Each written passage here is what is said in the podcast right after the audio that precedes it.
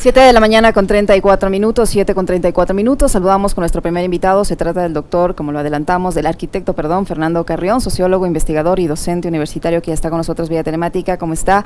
Arquitecto Carrión, buenos días, bienvenido, gracias por acompañarnos. Estamos con usted, Alexis Moncayo, quien le habla, Licenia Espinel, como lo escuchamos en la introducción. ¿Quién define quién tiene más derecho o no a usar el espacio público y cuáles deben ser eh, la, la forma como se administra el espacio público en caso de que eh, este sea escenario de, de movilizaciones, de protestas legítimas por parte de diversos sectores? Hoy precisamente se espera una gran concentración, al menos así lo han anunciado, del sector del taxismo, que está inconforme con la gestión municipal, que exige, entre otras cosas, el tema de las aplicaciones y el, el, y el ser incluidos nuevamente en las excepciones del pico y placa. En la marcha del ocho de marzo nosotros vimos cómo hubo una agresión hacia las mujeres que, que protestaban en su Día Internacional, y esto ha sido la tónica en las diferentes eh, movilizaciones de diferentes sectores, al punto que hay grupos organizados que han demandado a las a, a estas personas eh, defendiendo eh, aparentemente el patrimonio. ¿Cómo entender esta situación? Eh, arquitecto Carrión, buenos días, bienvenido. Buenos días, Licenia, lo mismo para, para Alexis, y muchísimas gracias por la, por la invitación. Sí, el, el ocho de marzo es una fecha uh, histórica, conmemorativa de las luchas que han emprendido las mujeres desde hace mucho tiempo. Uh, incluso habría que señalar que esto a, arrancó con uh, una huelga que se produjo en mil novecientos ocho en Nueva York, uh, que desembocó en el fallecimiento de ciento veintinueve mujeres. Uh, y eso es lo que se celebra, eso es lo que se conmemora.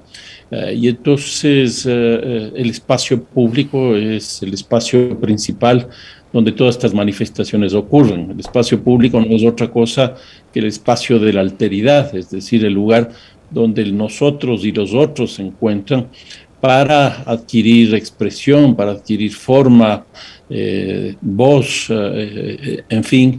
Y esta es una cosa histórica, tradicional y propia de la esencia del espacio público, de tal manera de que eh, constitucionalmente incluso está establecido que es, es un derecho el poder expresarse eh, con libertad en el mismo.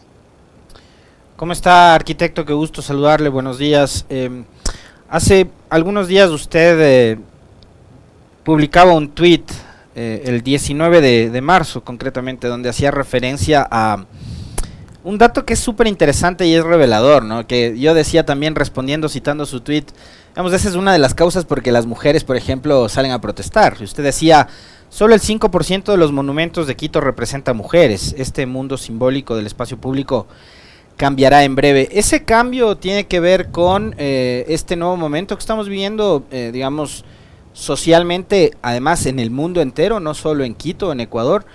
Eh, digamos, hay, hay un cambio muy importante en, en el comportamiento de eh, tanto hombres como mujeres, eh, quizás no tanto como desearíamos, pero, pero ya lo hay. Eh, con respecto a qué más tiene que ver esto que usted mencionaba hace un momento, de que es algo que va a cambiar y que ya está cambiando. Sí, bueno, eh, vi una información que me llamó poderosamente la atención, que solo el cinco por ciento de los monumentos de Quito eh, tenían como referencia a las, a las mujeres. Eh, y entonces el espacio público es un espacio simbólico, y si ese espacio simbólico está vaciado del noventa y cinco por ciento eh, de la presencia de, de, eh, femenina, pues ahí hay un problema muy, muy fuerte. O sea, el espacio público no es un espacio de la alteridad, como decía hace un momento, sino más bien es el espacio de la exclusión. Y entonces uh, me he puesto a revisar un poco este, este tipo de información, y ahí aparece, por ejemplo, un dato de, de, de dos monumentos, uno a la reina Isabel y otro a la, a, a la, a, a la independencia. Uh-huh. eh, y ninguno de los dos son, son ecuatorianos. Entonces aquí también viene otro problema, no solo que las mujeres no están presentes, sino que en general más bien se hace referencia a las mujeres que, de, de, de, otro, de otro contexto, y aquí aparecen otros grupos también que han sido excluidos, por ejemplo, pueblos y nacionalidades. Cuando uno ve que Eh, tampoco estos sectores están representados, pues nos empezamos a dar cuenta que la sociedad quiteña, la sociedad ecuatoriana, eh, no es eh, democrática, por lo menos en la expresión simbólica dentro del espacio público. Claro, o sea, por ejemplo, un monumento a Tránsito Amaguaña o a Dolores Cacuango impensable, ¿no? Pero no solo monumentos, sino la nomenclatura de, la cas de las calles. Nosotros tenemos eh, básicamente, eh, en términos de nomenclatura, fechas de guerras, este, tenemos eh, nombres de, de, de, de países, etcétera, y nombres de, de hombres. Eh, tampoco está presente la mujer, eh, lo cual quiere decir que hay una exclusión, hay una expulsión, si se quiere, de forma explícita, y las mujeres ya han venido de un tiempo a esta parte, yo diría básicamente este siglo, más, más de veinte, veinticinco años ya, luchando por tener su presencia, eh, por ejemplo, en la política con los cupos, que, que bueno, ya han logrado algo de eso, pero también están luchando por tener eh, un espacio en el trabajo, también han logrado eso, todavía no lo, lo deseable, lo suficiente. Y están también en la lucha sobre el tema simbólico, y esta me parece que es una que recién empieza, porque no veo que haya una expresión todavía uh, clara respecto de esto. Ahora, arquitecto Carrión, ¿a quién le compete la defensa del patrimonio de ese espacio público? Porque vemos que hay algunos sectores que se han organizado para demandar a quienes, según su criterio, han dado una mal, un mal uso al patrimonio, al espacio público, lo han afectado, lo han pintado, lo han grafiteado, etcétera. Pero por otro lado vemos cómo desde el mismo, desde la misma administración municipal, en diferentes administraciones, no se cuida ese espacio público. O sea, basta con salir a las calles y encontrarse con trescientos mil huecos en una cuadra, o, o ver el centro histórico deteriorado, o ver un, cualquier tipo de infraestructura que no está bien atendida. Entonces, ¿a quién le compete defender ese espacio público y cuál debe ser la concepción de defensa de ese espacio público? A ver, aquí viene también una discusión respecto del patrimonio, eh, y esto me parece que es absolutamente necesario plantearse. El patrimonio está en toda la ciudad. Eh, ¿Por qué es esto? Porque eh, hay un valor histórico que está regado por toda la ciudad. No, no está exclusivamente concentrado en eh, una parte como se cree que es el Centro Histórico de Quito. Lo que se puede decir es que ahí hay un valor distinto respecto del que existe, por ejemplo, en las periferias. Pero el peri las periferias también hay un testimonio histórico, un testimonio patrimonial respecto de cómo ha evolucionado la ciudad. Por poner un ejemplo, lo que nosotros vivimos hace poco en La Gasca fue un problema muy fuerte en términos patrimoniales, porque ahí está una de las comunas ancestrales que incluso se eh, construyeron, existieron, antes de que existe el Centro Histórico de Quito. Y entonces aquí hay una discusión también respecto del patrimonio. ¿Cuál es el patrimonio que se debe preservar? Pues lo que ha ocurrido hasta ahora es que el patrimonio que ya se ha definido como tal, lo ha hecho el Estado y lo han hecho las clases más eh, representativas de, las, de la sociedad ecuatoriana. Por eso es que nosotros no tenemos patrimonio en los sectores populares. Uh-huh. Es una cosa pero absolutamente paradójica y, y tampoco es, tampoco es correcta. ¿Por qué? Porque toda ciudad es histórica, no es una partecita o no es solo aquellas que la UNESCO las declara como históricas. Toda ciudad y todo lo que hay dentro de una ciudad es histórico, por eso tiene un valor patrimonial. Ahora, lo que sí falta es que las políticas públicas definan que ese valor patrimonial es tan significativo que tiene que ser preservado. Y ahí vienen los problemas, por ejemplo, de lo que ocurrió el ocho de marzo reciente, de la información que se difundió públicamente, la agresión al patrimonio fueron diez mil quinientos dólares, porque se pintaron algunas paredes.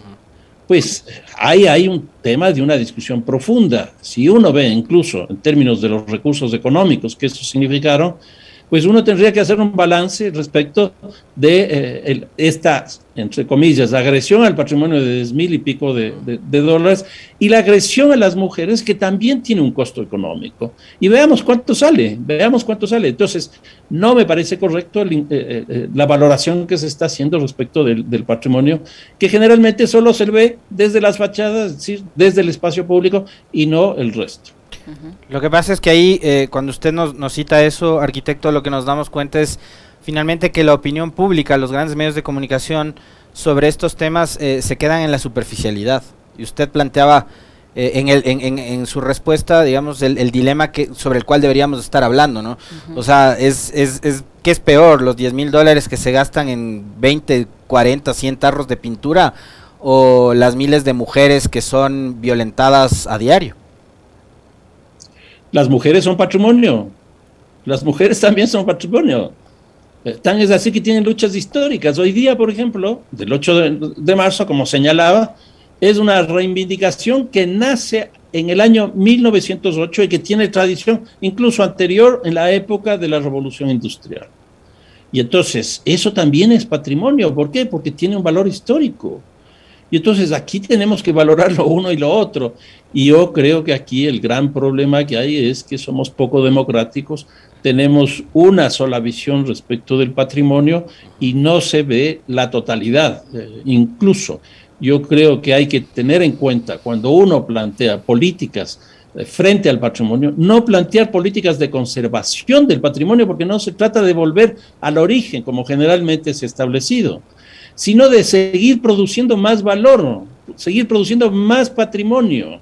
Y entonces una huella, como puede ser un, un rayo, le está añadiendo más valor al patrimonio, porque esa es una marca, ese es un sello que se produjo en un determinado momento histórico y que también debería eh, preservarse. Por eso es que eh, el patrimonio es algo que se produce todo el tiempo, no es algo estático y mucho menos regresivo, mucho menos volver al momento original. Eso no es patrimonio.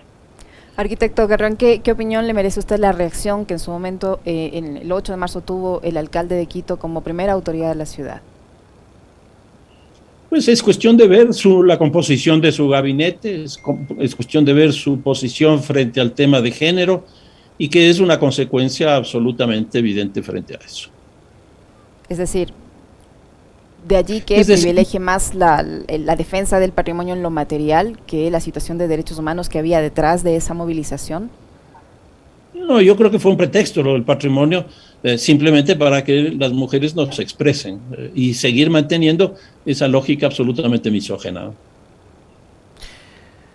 Hablando, hablando ya más... más eh...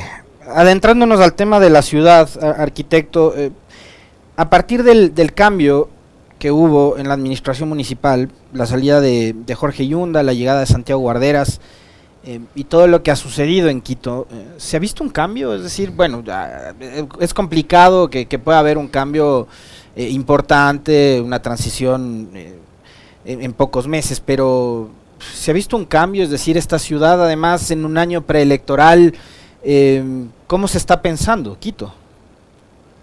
O sea, yo creo que si uno ve el relevo que se produjo, que puede haber tenido toda la justificación que uno cree que, eh, que, que, que debió ocurrir, era para que haya un cambio.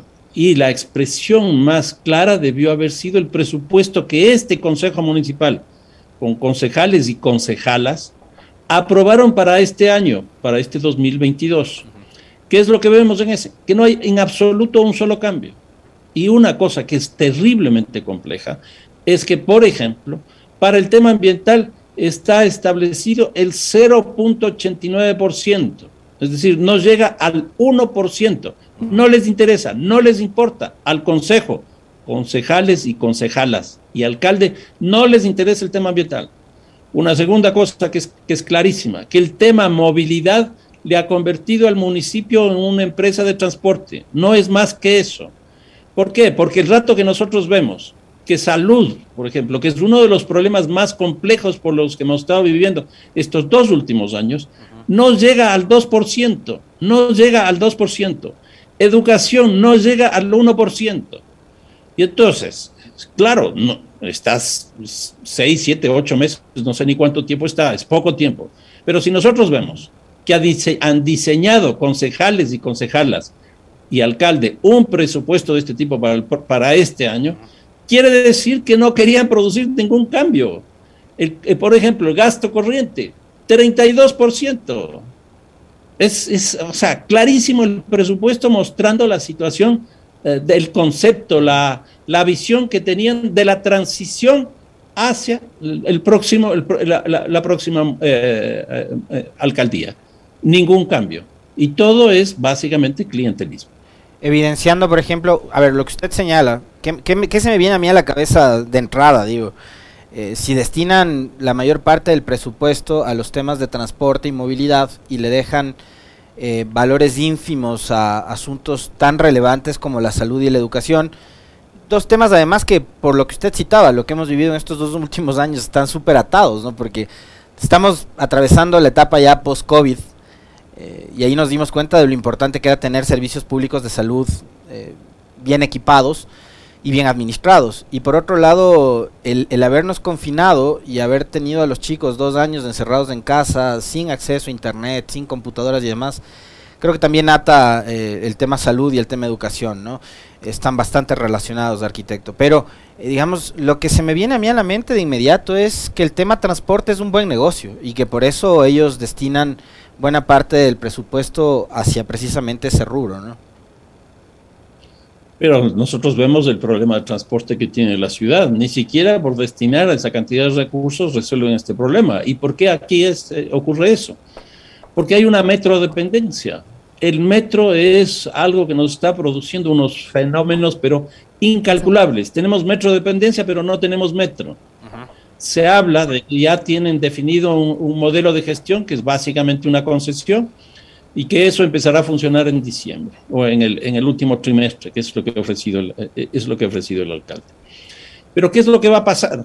Eh, el, el, la tarifa es de cuarenta y cinco centavos y el costo, eh, según la información que yo tengo, no era de cuarenta y cinco centavos, sino de un dólar cero cinco. Eso significa que hay un subsidio de sesenta centavos, pero para una demanda que estuvo calculada en cuatrocientos mil pasajeros, cuando en la realidad no va a llegar ni siquiera a la mitad. Yo creo que va a arrancar con ciento cuarenta, ciento cincuenta mil pasajeros día máximo, con lo cual el subsidio que va a tener el metro va a ser mucho más alto. Y a eso habrá que añadirle los valores que eh, la, la empresa que, internacional que eh, lo va a administrar también va, va a requerir utilidad, porque caso contrario no se va a meter en una cosa de este tipo, con lo cual el subsidio va a ser muy alto.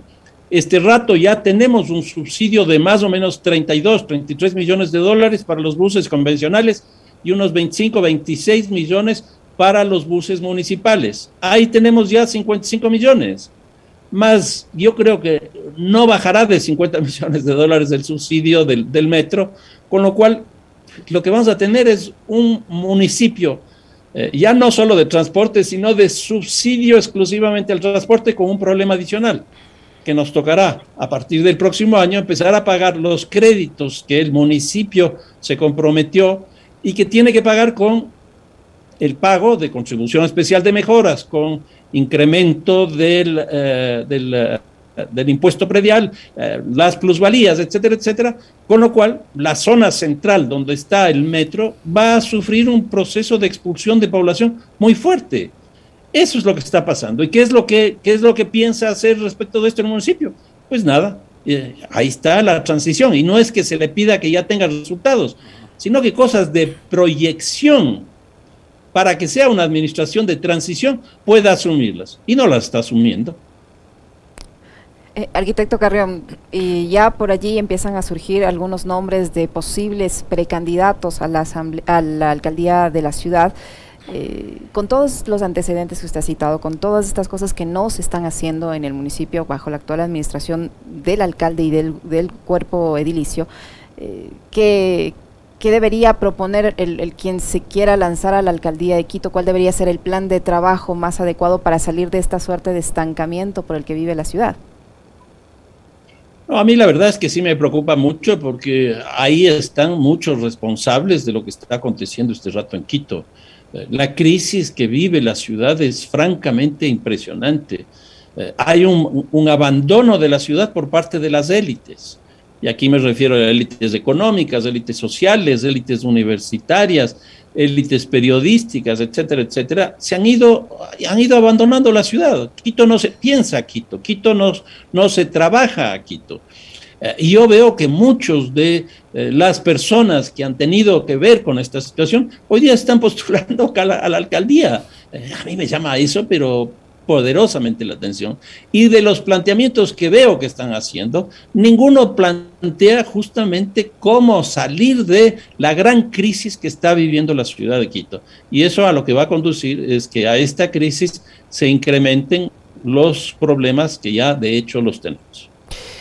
Ahí, por lo que le mencionaba Licenia, eh, yo, yo sí quiero este, reconocerle al arquitecto Carrión que él, usted como, como buen lector de la política, anticipaba lo que íbamos a vivir, ¿no? Recuerdo clarísimo cuando en una entrevista el mismo día de la elección, cuando ya se conocía que, que Yunda era el alcalde, eh, aquel domingo de, de marzo del dos mil diecinueve, eh, el arquitecto Carrión dijo, lo que se viene en Quito es una profunda crisis de gobernabilidad porque vamos a tener un consejo totalmente atomizado. Dicho y hecho, eso fue lo que pasó. Ahora, eh, por lo que le mencionaba a Licenia, o sea, hay en este momento eh, como diez, se me vienen a la mente, precandidatos a la alcaldía de Quito. En el dos mil diecinueve tuvimos, no sé, dieciocho. Eh, en este dos mil veintitrés podría ser que la cosa se repita nuevamente, arquitecto, que tengamos un despliegue tan grande de, de la maquinaria política que siempre se activa solo en elecciones, entonces que los partidos de alquiler nuevamente vengan, presten el número, la, el casillero, y que cualquier eh, fulano o fulana sea candidato a la alcaldía y, y esté en la papeleta, y volvamos a tener una, un momento caótico, crítico, como el que vivimos ahora con Yunda y Guarderas. Yo no veo que haya cambio en absoluto. A mí me parece que, bueno, quizás no tengamos los dieciocho que tuvimos en el dos mil diecinueve, pero tendremos catorce, quince, que, que no hace diferencia, porque lo que fue muy interesante en las elecciones de esas es que lo, la votación de Jorge Yunda, que fue de veintiuno a treinta y nueve por ciento, eh, fue inferior a lo que catorce candidatos tuvieron si se les sumaba a todos ellos. O sea, lo, la suma de los catorce restantes, es decir, no los cuatro que, que llegaron en los primeros puestos, llegaron a tener más votación que el propio Jorge Yunda. Es, eso demuestra eh, los grandes problemas. Por eso, Licenia y, y Alexis, yo le entregué una propuesta a la ministra de Gobierno, le entregué a la presidenta de la Asamblea, a la presidenta del C N E, y no he recibido ninguna respuesta respecto de eso para hacer una reforma al Código de la Democracia para que se reduzcan el número de partidos, de operadores políticos, que desaparezcan los partidos de, de alquiler, que se modifiquen los distritos electorales como están concebidos de este rato, porque eso también conduce a que tengamos de los veintiuno, por ejemplo, Jorge Yunda tuvo solo tres, que es una cosa absurda. Ajá. Entonces, yo sí me he preocupado porque Ajá. hagamos una reforma al Código de la Democracia, que es una forma de eh, pensar positivamente respecto de la ciudad y no estar pensando en simplemente llegar a la alcaldía de Quito sin tener ninguna propuesta. A mí me preocupa, pero profundamente, una situación de ese tipo. Por eso es lo que yo me he preocupado también por presentar esta propuesta que, como digo, les he entregado a las tres instituciones fundamentales que tienen que ver con esto y no he tenido ninguna respuesta, ninguna. Incluso he enviado también a medios de comunicación, Ajá. que ahí sí no puedo negar, se ha difundido esta propuesta y ha tenido una re- eh, relativa aceptación. En esas propuestas estaban, por ejemplo, eh, digamos, volver al mismo sistema o formato de repartición de escaños hasta antes de esas reformas, eh, que se empaten las elecciones seccionales con las elecciones presidenciales y, y legislativas, porque además de aquí, digamos, erráticamente los medios y periodistas cometemos el error de cuando hay eh, elecciones eh, de presidente, vicepresidente y asamblea, es decir, elecciones generales. El problema es que aquí no tenemos elecciones generales, son parciales finalmente. Entonces, eh, por ejemplo, ¿eso en qué ayudaría? Democráticamente, ahora que además nuestra democracia está tan frágil, tan debilitada, arquitecto, que se empaten las presidenciales con las seccionales, ¿en qué ayudaría al, a la democracia? No, en ese caso yo no, yo no estoy de acuerdo porque a mí me parece que lo que hay que preservar es el, el nivel de autonomía que tienen justamente los, los, los gobiernos uh, subnacionales. Uh, y si nosotros empatamos las elecciones nacionales con las uh, subnacionales, lo que hacemos es que eh, la, eh, los candidatos presidenciales lo que hacen es arrastrar a los otros. Entonces, eso me parece que estableció muy bien la Constitución del Ecuador. Por eso es que hubo dos periodos, el de Augusto Barrera y el de Eh, Mauricio, Mauricio Rodas, que tuvieron cinco años justamente para que se produzca esa separación. Yo más bien lo que he planteado, por ejemplo, es que haya la posibilidad de una segunda vuelta en las ciudades capitales. Ah, sí, también. Es verdad, segunda vuelta en alcaldías, no era, no era empatar, sino la segunda Exacto. vuelta en alcaldías. Yo estaba equivocado. Y, y que también haya la posibilidad de que se elija en la, en la misma pa- papeleta alcaldesa, alcalde, con vicealcalde, vicealcaldesa. Para que para no se que produzcan no... los problemas que hubo en Quito es... o en eh, Mejía. Todo el país, en casi todo el país ah. hubo ese problema. Y eso le da mucho más sintonía, más unidad, más, más sentido al ejecutivo, al, al ejecutivo local. Pero, por ejemplo, también, Alexis, en el caso de los distritos electorales, nosotros tenemos cuatro distritos electorales y se ha hecho en función de la población, que eso está bien, pero eso significó un crecimiento del número de concejales. Éramos quince y ahora somos veintiuno. Guayaquil siguen siendo quince eh, y, y, y Guayaquil tiene la misma población de Quito prácticamente. ¿Por qué veintiuno? El costo del Consejo Municipal es de casi siete millones de dólares. Es una locura. Y aparte de eso, es que la representación no es buena, porque lo que tenemos es una representación exclusivamente de los territorios y no de la totalidad del cantón, que es lo que pasa en la Asamblea Nacional. En la Asamblea Nacional tenemos eh, asambleístas nacionales y provinciales. La propuesta es que tengamos concejales de todo el distrito metropolitano y también representantes de las circunscripciones territoriales de forma proporcional, de tal manera de que tengamos un grupo al menos de concejales o concejalas que piensen la totalidad de la ciudad y no estén anclados a sus bastiones electorales, que eso es lo que ha ocurrido. Tan es así que ustedes recordarán, por ejemplo, en el periodo de eh, Mauricio Rodas, algunos de los concejales tenían el derecho de, de pedir y pidieron administraciones zonales en las cuales fueron ellos electos para poder responder, no solo desde el Consejo, sino también desde la administración. Eso tiene que modificarse. Uh-huh. Arquitecto Carrión, yo no quisiera eh, perder la oportunidad para preguntarle cuál es su criterio respecto al informe que emitió la semana pasada la Comisión Interamericana de Derechos Humanos sobre el tema de la crisis carcelaria, evidenciando algo que ya se sabía, que era este descuido del Estado eh, hacia el sistema carcelario, con algunas recomendaciones y, y, y algunos diagnósticos. Paralelamente vemos cómo, eh, pese a que se han destinado algunas eh, acciones a combatir la inseguridad, vemos que no es suficiente. Todos los días hay asesinatos, sicariatos, cuerpos colgados en los, en los puentes, degollados, etcétera. Eh, ¿Qué opinión le merece tanto este informe de la C I D H como las acciones que hasta el momento se han ejercido por parte del Estado, léase todas las instituciones que tienen que ver con la seguridad, para enfrentar esta, esta ola delincuencial, esta crisis de seguridad que vive el país? Yo, yo creo que el informe ese lo que hace es ratificar el diagnóstico que ya se ha venido planteando en, a través de distintos organismos y a través de los medios de comunicación. Eh, los problemas más complicados que tenemos es que el sector público no controla las, las cárceles, eso es, eso es clarísimo, eh, y esto tiene algunas explicaciones que provienen principalmente del hecho de que eh, la, eh, la clasificación de los presos no se hace en función de los tipos penales que tienen, sino principalmente de su adscripción a los grupos delincuenciales.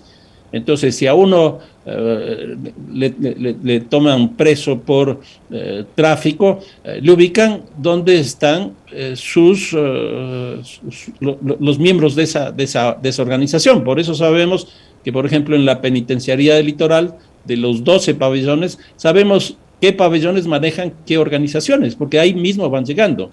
Eh, y aquí tenemos un problema también del diseño de las cárceles. Las cárceles no pueden ser tan grandes como las que estamos teniendo. Son treinta y dos cárceles.